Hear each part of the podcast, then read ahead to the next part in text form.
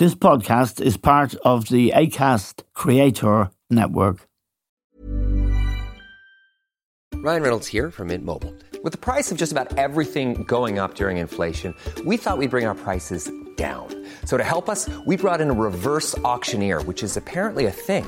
Mint Mobile unlimited premium wireless. Ready to get 30, 30, bit to get 30, bit to get 20, 20, 20, bit to get 20, 20, bit to get 15, 15, 15, 15 just 15 bucks a month. So, Give it a try at mintmobile.com slash switch.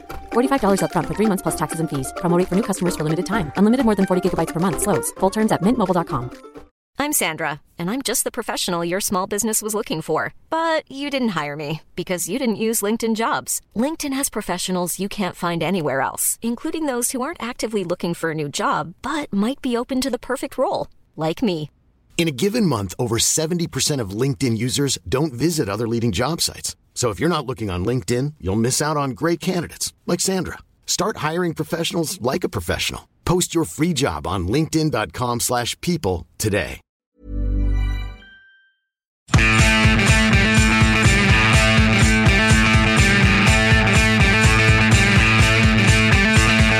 Hello and welcome to The Stand with Eamon Dunphy. Now, this coming weekend in China, the Chinese Communist Party is holding a congress, and every five years, these events take place. And this weekend is particularly significant because uh, President Xi Jinping is expected to be given another term as leader of the country. And this time there won't be a time limit. And he will also, it is believed, get the title chairman, which of course Mao Zedong was Chairman Mao. And now we may well have, and will have, it seems, uh, Chairman Xi. It's also very important for other reasons. The geopolitical instability and China's own internal problems as well. It is undoubtedly the second most powerful and important country in the world. And to talk about what we may expect and what's happening in China, it's a pleasure to welcome to the stand Ian Williams, who was a foreign correspondent for Channel 4 News based in Russia. He was also based in Asia. He worked for nine years for NBC television um, as an, their Asia correspondent between 2006 2015. He was based in Bangkok and Beijing. He is a winner of an Emmy and a BAFTA award for his discovery and reporting on the Serb detention camps during the war in Bosnia. And he has just written a book about China. It's called The Fire of the Dragon, China's New Cold War. His name is Ian Williams. That book is published by Birlinn and is highly recommended. Ian, thank you very much for joining us on the stand. The importance of this weekend can't be overstated, really, because it looks like Xi will uh, achieve something very rare in being president for life, or indeed chairman for life, which Mao did. But it is really a change, isn't it, from what, for example, Deng Xiaoping said a long time ago, that you should always have the possibility of change after a certain period. That's right. Uh, it's uh, his coronation, if you like, this coming weekend. And the importance of Deng Xiaoping is after the experience, the horrific experience under Mao, he tried to ensure that there would be time limits, that there'd Yes. be a more collective system of, of rule in China.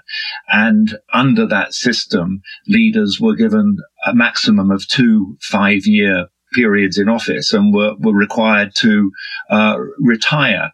Um, Xi is sweeping that aside, and the whole purpose of Deng was to try and avoid any abuse of power, as we saw under Mao. And now, of course, we see Xi Jinping emerging as the most powerful leader since Xi, and these basic safeguards that Deng tried to introduce now being swept aside.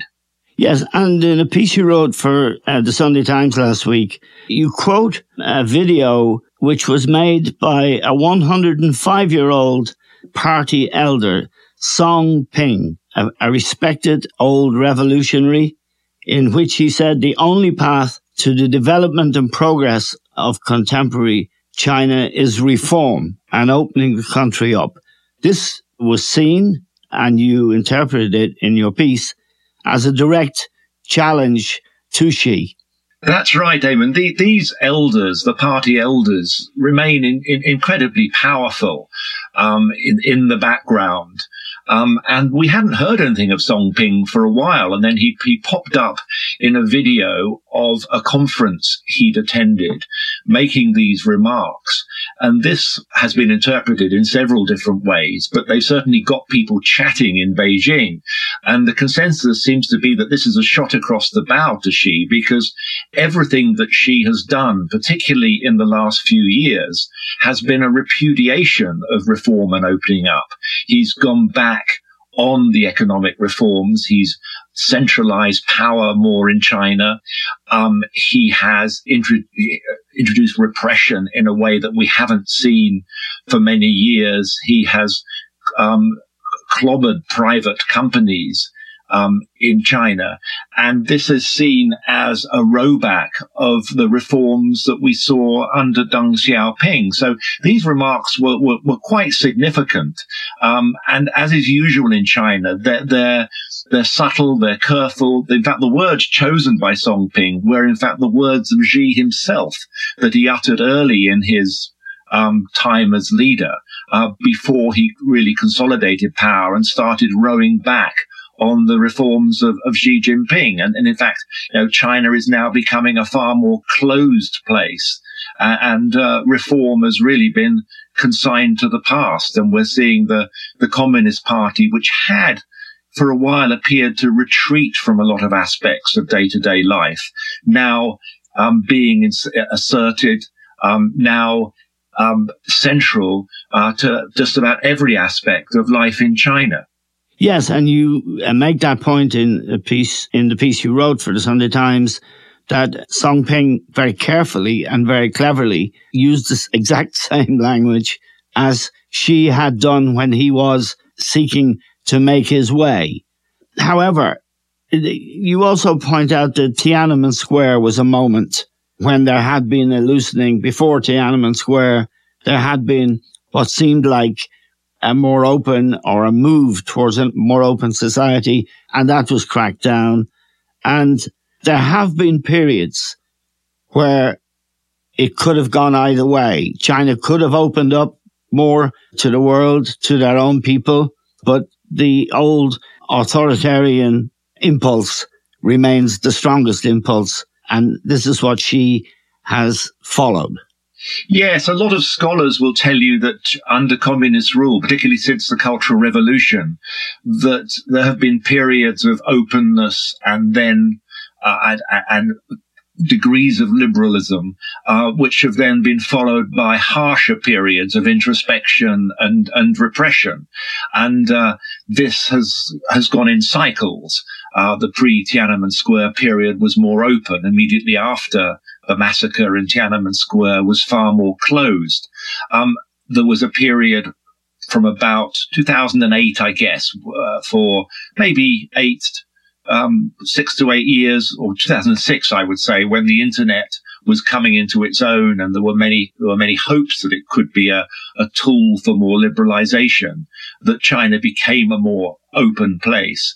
Um, but certainly under Xi Jinping, you've seen a reversion to a far more introspective, repressive, and and and closed society, and certainly a huge move away from the reform and opening of the Deng period. Could it be that in the case of Tiananmen Square that they they the lesson they drew from Tiananmen Square and the protest was that opening up is dangerous and incompatible with what they want. I think that's absolutely the, the case. And uh, also, since then, the party under Xi have looked particularly at the collapse of the Soviet Union and communism in East Europe.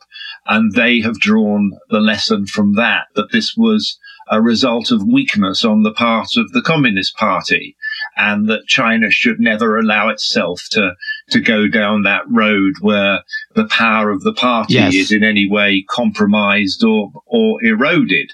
And I think it's one of the reasons why they've been such cheerleaders for Vladimir Putin and his desire to sort of rebuild and reassert Russia in the world is because that very much is in tune with what with, with, with Xi's own belief about uh, about China. Yes, and as you point out, calling uh, Putin his best friend when they met at the Winter Olympics earlier this year, and giving his uh, imprimatur, if you like, putting his imprimatur on what Putin is now doing. That many Chinese, and I guess Song Ping would be one of them, would be embarrassed by that and find it shameful that China was, was doing this. I think that is the case, Eamon, because you are seeing grumbles from time to time on social media, sometimes coded references, sometimes in academia. There is, there is quite widespread disquiet about uh, Xi Jinping's relationship with Putin and the damage this is doing to China's standing internationally because they're they're guilty by association with course, with, yes. with, Putin's barbarity. And that meeting in Beijing just at the start of the Olympic Games not only um, spoke about their great friendship, no limits to their relationship, um, asserted that they would now jointly be building, wanted to build a new international order, a new era.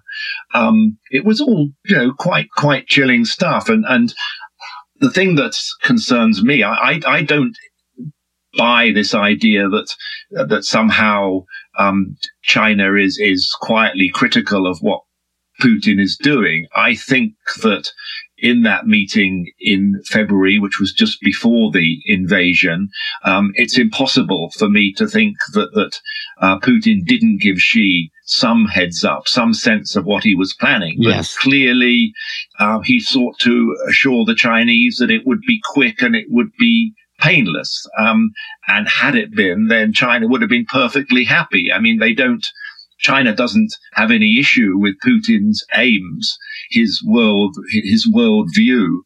Um, I think where they have an unease is over the over the very public brutality. Um, with an emphasis on the public. Yes. I don't think they have any issue with brutality, but the very public brutality and the incompetence of the Russian armed forces.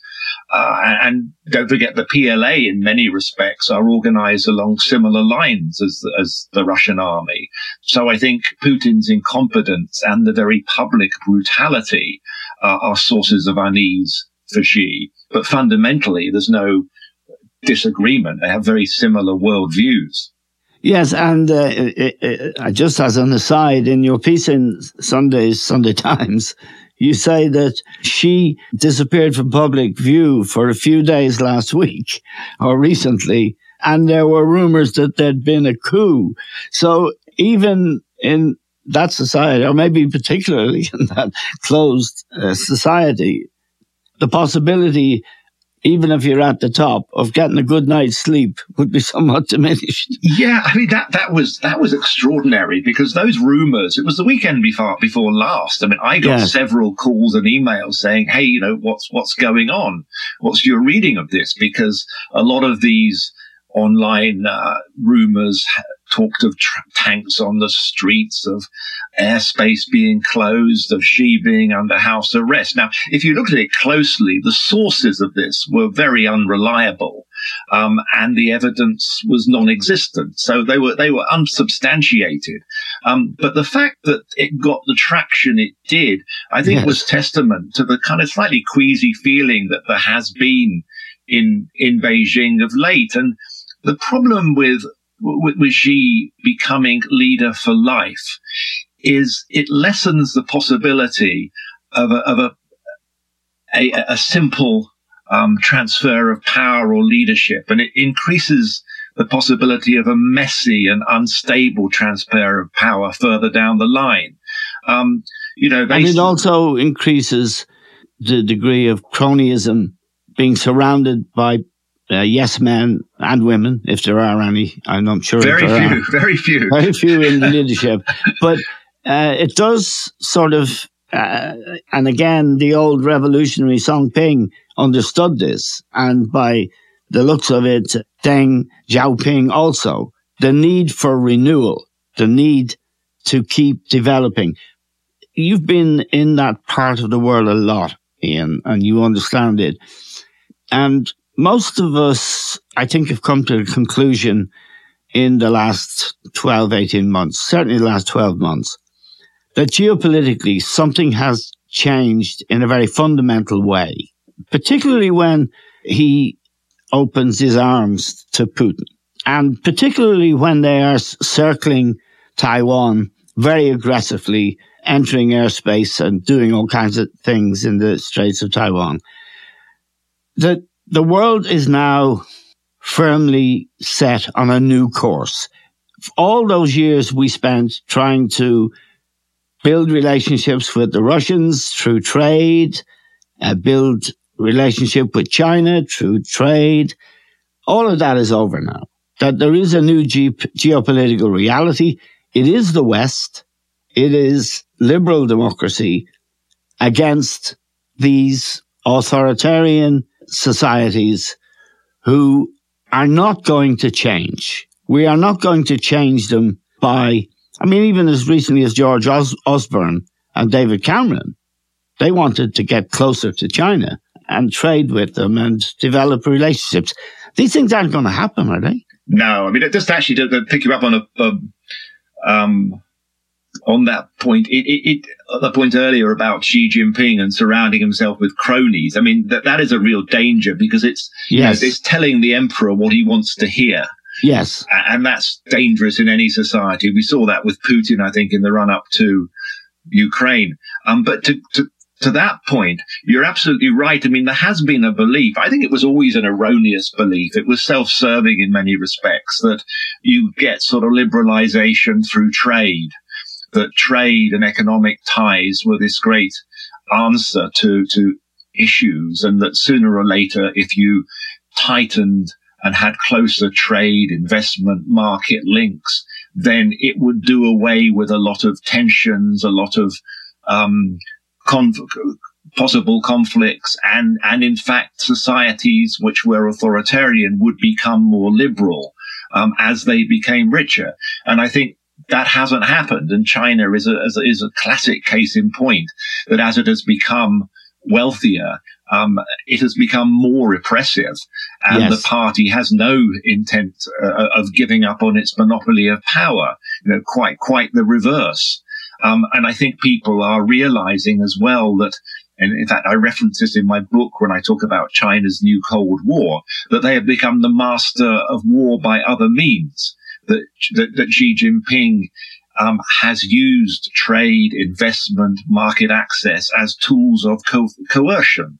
Um, tools of statecraft. He, he, he, this is not just something that happens now and again. It's routine. We've seen it at its most egregious against Australia, against Lithuania. Uh, we're seeing it against Taiwan, and and this presents a real dilemma for those for those who I think in the last government and this current one in the UK trying to grapple with a new China policy.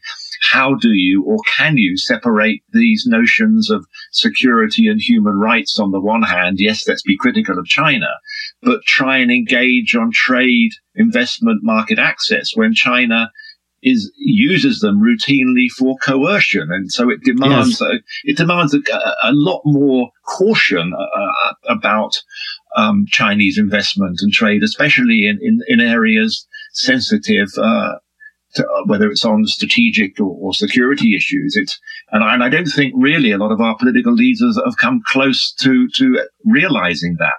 Well, with all due respect, the political leaders uh, in recent times in Downing Street wouldn't know what's going on in Whitehall. But recently, as recently as a week or 10 days ago, China was putting forward a proposition that Taiwan could take the same route as Hong Kong. In other words, one country, two systems. That's been floated. I mean, Hong Kong surely proved beyond doubt that these people, you couldn't do business with these people. And if they're proposing that for Taiwan, it's almost laughable, but he did propose it. Yeah, I mean it's it's it is laughable, and don't forget Elon Musk was the latest That's one, to, one. To, to, Yes. to throw. I mean, Yeah. you know, frankly, He should go away, that man. I mean, what a what a twat! I mean, Yes, that, that, exactly. Ukraine and China. I mean, let him stick with what he knows. I'm not quite sure what that is exactly, Electric but cars. but but uh, you know, the damage he could cause by comments like that, which are plainly ignorant. Um, one country, two systems is dead. I mean, it was it, Yes. it, was. I, I think a lot of people didn't take it too seriously anyway over the years as it was progressively eroded by China, but now it's been completely killed in Hong Kong.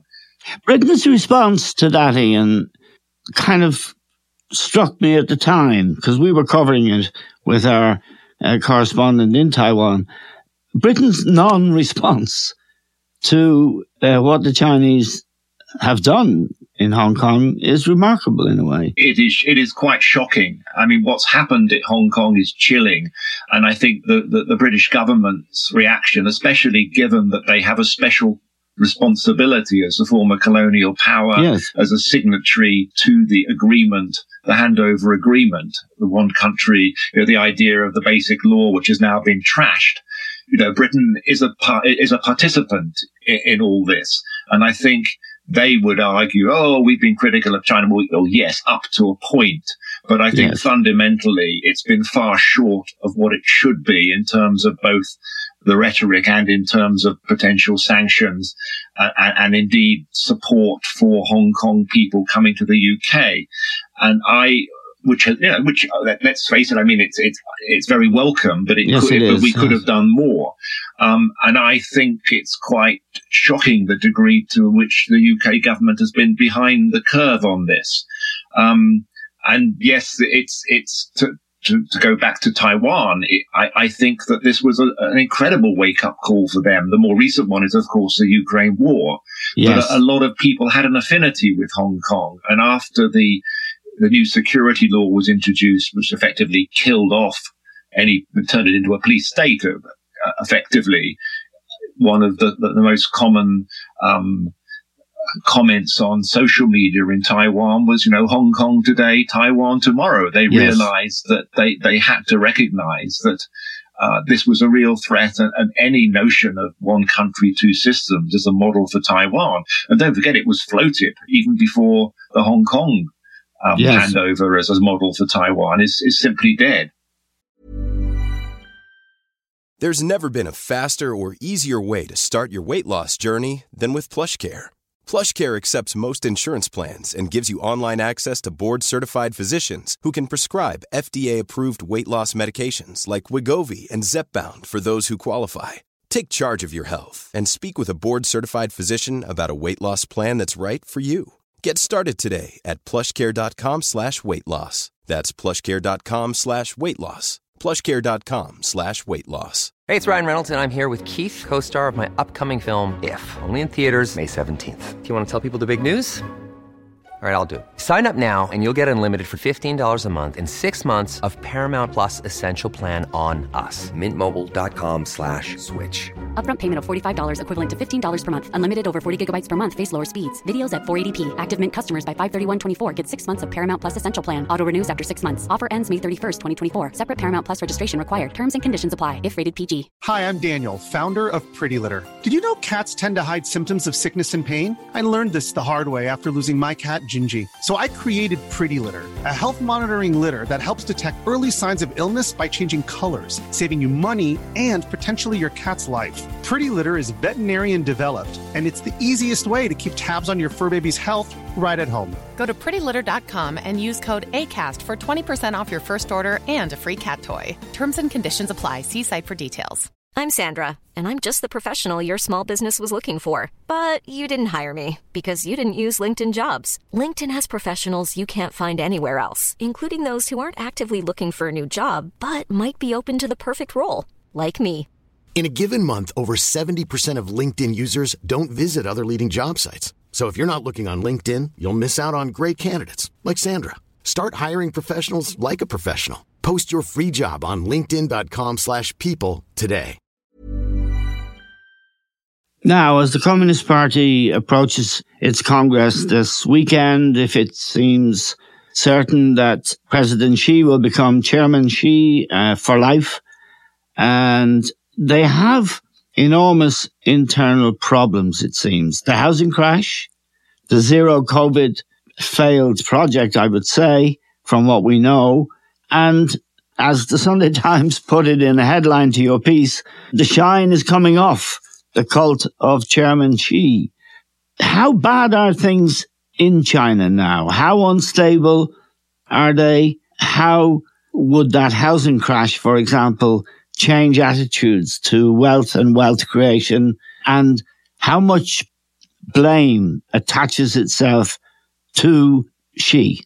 I think a lot of blame does because when you are a dictator, when you are the ultimate person who takes the decisions, there is, you know, it's very difficult sometimes to blame other people as much as he would like to place the blame on local authorities or, or banks or, or whoever. But the, the, the, the, the property crash is potentially very, very serious, not only for China, but internationally. You know, Yes. pro- property has been a driver, the main driver of the Chinese economy. By some calculations, it's a quarter or a third of the economy is linked to the property sector. And there's just been a frenzy over the years. China is littered with uh, ghost cities, entire metropolises with um, many, many buildings, facilities, but hardly any people, which have been built entirely on speculation. This is one huge Ponzi scheme. Um, Yes. Arguably, uh, the entire Chinese economy is to, um, to, to some, some extent. But you look at the, the money that's gone into property, um, local authorities have, get, have, have raised their funds through selling land to property developers and through other quite opaque finance uh, systems, which are only now coming to light. No one really knows the degree of, of indebtedness because it is so opaque. But the knock-on effects for a crash, which is already happening in the, in the I mean, the, all they're trying to do is control the speed of the crash. Um, but it is taking place and it is quick and then, and it is potentially very, very damaging. And then if you combine that with the economic impact of, of the COVID-19 um, lockdowns, which we're seeing a frenzy of again this week. Um, I think because of the uh, uh, the Congress, with uh, local authorities wanting to prove that they're, you know, being enforcing the will of Xi. Um, Yes. And you know, internationally, the international main flagship lending program, the Belt, Belt and Road Initiative, is unraveling because of bad debts. You look at the latest Pew surveys and see that China is more unpopular than it's ever been internationally. You know, it's got very little soft power. So you wonder what all that money was for. Uh, you, you take all this together and it's, you know, it's quite a challenging, uh, um, future, I think, that, that just as Xi, uh, is given his, his third term and possibly job for life. The question of Taiwan must be close to the top of their agenda. Would that be accurate? And if it is, they would look at Ukraine, as you as you pointed out, Ian, as a kind of test run for the West. Uh, are they weak, divided, and will they stand idly by? Now, um, Joe Biden has said very clearly that if they move on Taiwan, America will respond. He said mo- actually more, as I'm sure you know, than his own people wanted him to. He committed America to becoming involved. Is there a sort of an inevitability about the Taiwan thing? I'm, yeah, I'm not sure I'd quite call it an inevitability, but there's certainly a very serious threat there. And I, I mean, I think the It's much more important to them than Hong Kong in some ways, isn't it? very much more so. Uh, Yeah. And Xi Jinping has made it a central tenet of his, Yes. you know, rejuvenation of China. And, you know, he's turned the party into a fairly rabid national, nationalist party now rather than the Communist Party. And this goes to the heart of it. It's very personal to him. Um, but they've got to weigh up, uh, when and how, uh, because for him to make a lunge for Taiwan and to fail would probably be the end of him and possibly the Communist Party because it's so central yes. to their project. And, you know, they've looked at Ukraine. They've looked at the bungling Russian attack, operation in, in Ukraine. They've looked at Western sanctions. They've looked at the way that the Ukrainian invasion has in many ways reinvigorated the Western alliance and Western yes. values. Um, you know, central to the Communist Party thinking and Xi's thinking is that the West is in terminal decline. Yes. Um, and, you know, China's rise will be inexorable to replace this decaying and decadent West. I mean, that's fundamental to the way the Communist Party thinks. And that has, that has also been challenged. Of course, an invasion of Taiwan would not be easy. You know, the geography, the climate, um, there's a lot of things there that count against it. And of course, the Taiwanese are looking at Ukraine and learning from Ukraine, especially this notion of hybrid warfare, what the Ukrainians call the porcupine strategy, which is small, mobile, highly yes. lethal weaponry. And, and you literally aim to make the island unswallowable. Yes. Uh, know, in, in, or, or, you make the, by making the cost of an invasion incredibly high. Now, the American policy has always been strategic ambiguity. You know, you don't, yes. you won't say clearly, but I think that's becoming increasingly less ambiguous. And we've seen these a number of statements now from Biden. Yes, afterwards the White House has sought to roll back a little bit, but I think it's inconceivable that the Americans wouldn't intervene. Um, what shape that intervention intervention might take is harder to say. And also, intriguingly, the role of Japan, because Japan has more and more identified its own security with that of Taiwan yes. and, and the region. And uh, I, I think all these things will be weighing on Xi. And some people would argue it might f- force him to take action sooner. I mean, he's abandoned the old Deng Xiaoping notion of bide my time. You know, in his view, yes. his time has come. Um, so it, it is dangerous. And I know there's a lot of debate going on in the States at the moment, and a lot of people argue that the best deterrent is to be a good deal less ambiguous and make it clear that that the West would stand up for Taiwan. And, you know, if they invade Taiwan, it's not just a territorial grab. It's, it would be to crush a liberal democracy. It would be more fundamental, I think, in, people's thinking than just uh, grabbing a, a, another police state as, as Taiwan was 30 years ago before they turned into the world's, arguably the world's most successful democracy, liberal, open, diverse, everything, in fact, that China isn't. Yes, it's just a final question, Ian. Uh, it, it's about the presence or absence in China of dissidents, a dissident movement, the kind of thing that in the Eastern European dictatorships existed. It doesn't seem very visible to us. So in that sense, uh, the Chinese Communist Party is in complete control, really. Uh, is that a, an accurate view? To some extent. I mean, I, I, would say it's not as open as it used to be. Um, you don't have identifiable go-to dissidents because that's become a lot more dangerous. Yes. The surveillance state is everywhere. It's become more difficult um, to speak out even subtly, uh, such is the degree of monitoring on social media. But that said, I th- I think there is a lot of opposition to Xi. I think there he's made a lot of enemies. This multi-year anti-corruption campaign, which is really just you know, a purge of, yes. of, of, his enemies, stepped up ahead of the Congress. Um, he argues that that he wants to eradicate corruption from the system, but unfortunately, corruption is the system. Yes, uh, you know, it just becomes a game of musical chairs. You know, move your own people into the, into that trough. Um, yes. But uh, I think that he has made a lot of enemies that, are a lot of people critical of him, biding their time, looking for their moment. Um, but certainly you do not see the, the, the, high profile dissidents of the past.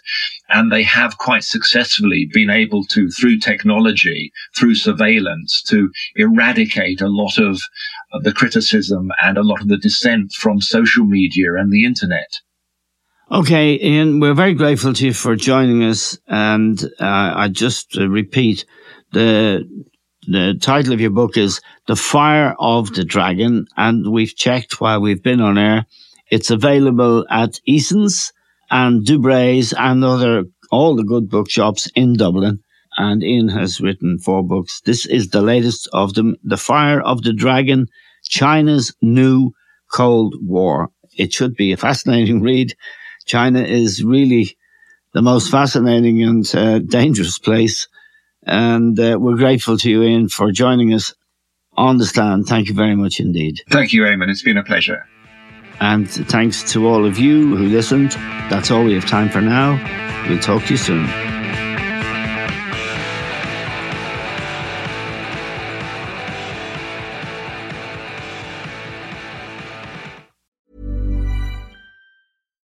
We're on a budget, we still deserve nice things. Quince is a place to scoop up stunning high end goods for 50 to 80% less than similar brands. They have buttery soft cashmere sweaters starting at $50, luxurious Italian leather bags, and so much more. Plus, Quince only works with factories that use safe, ethical, and responsible manufacturing. Get the high-end goods you'll love without the high price tag with Quince. Go to quince.com/style for free shipping and 365-day returns.